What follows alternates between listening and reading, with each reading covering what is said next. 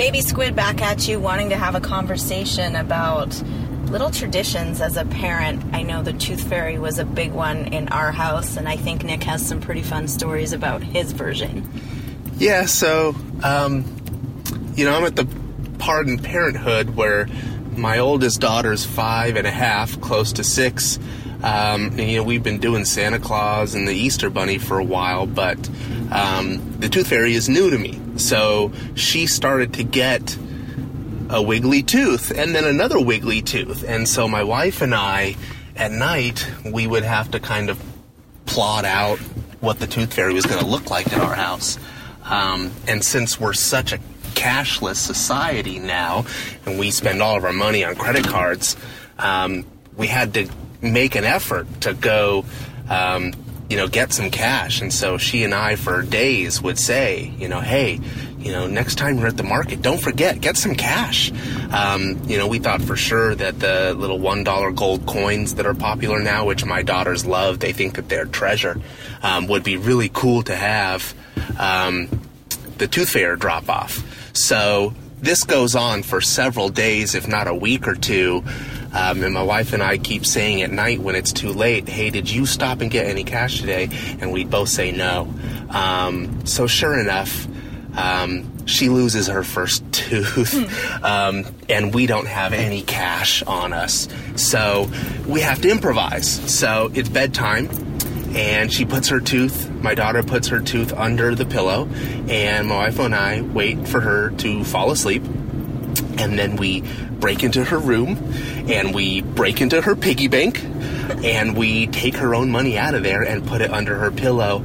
Um, and we get away with it because, you know, my daughter's only five. She doesn't know how much money's in there. In fact, I don't even know if she knows that she can open her piggy bank, for Christ's sake. Um, so we pull it off. We vow that this is never going to happen again. And considering my daughter has another loose tooth, we know that this is going to happen again pretty soon. So we go through the same routine as before and start saying, okay, don't forget to get some cash from the market or from the bank when you're out so that we can give our daughter some money for the tooth for the tooth fairy. And sure enough, another week passes and neither of us have gone to the market. Neither one of us have gone to the bank. We have no gold dollars. We have no dollar bills. There is no cash. And so for the second time in a week, we wait for my daughter to fall asleep.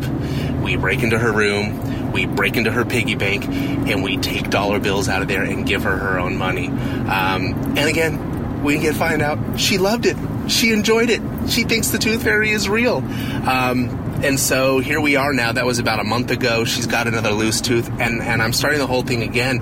I mean, honestly, if you were to look at my wallet right now, there's no dollar bills, there's no money in here, and I'm guaranteeing that there's none in my wife's either. So I'm just crossing my fingers and hoping and praying that we don't botch this up for a third time. Um, but my guess is that we will be. So that's my tooth fairy story. Um, what a terrible parent I am. Um, I guess, you know, stealing from my daughter and giving her money uh, right back to her is bad. But at the same time, think about the big picture, right? What's the most important thing here? The most important thing here is that my daughter believes in the tooth fairy and enjoys her childhood and loves where she is. And that's the only thing that's important. So at the end of the day, even though, you know, we're kind of breaking the rules by breaking into her piggy bank, um, we're also keeping the we're, we're keeping the faith there you know? We're, we're keeping the facade real. We're keeping her imagination going and she loves the tooth fairy and she loves where she lives. So um, that's my tooth fairy story. Again don't judge. You all have done something worse. Um, but that's my tooth fairy story so. I think it's amazing. It's awesome. You just have to be careful when she starts to count because you your days are numbered. right Yeah, right and I think um, brace yourself. Hopefully, your your kiddos aren't quite as um, what's the word? Uh, I'll say creative. That sounds more positive as my boys, but they uh, the older one for sure is well past the point of understanding the charade that we that we have going on, the little dance we do as parents.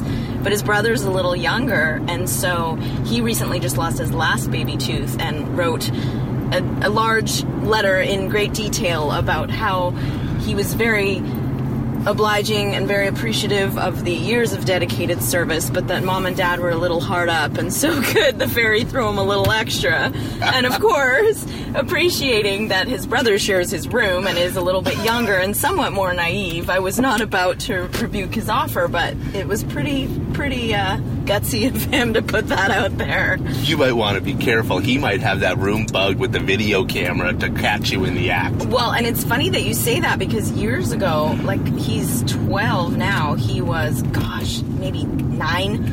He actually said to me, Oh, I know it's you, mom. and I said, Pardon? Oh, I have a video camera. And I said, Really? And he did. Like, he used to use our video camera. So I thought he was telling the truth. Well, he wasn't. Yeah. He was trying to manipulate me into a confession. So, so let this be a warning. They get wily. They're too smart for their own good, I tell you. They really are.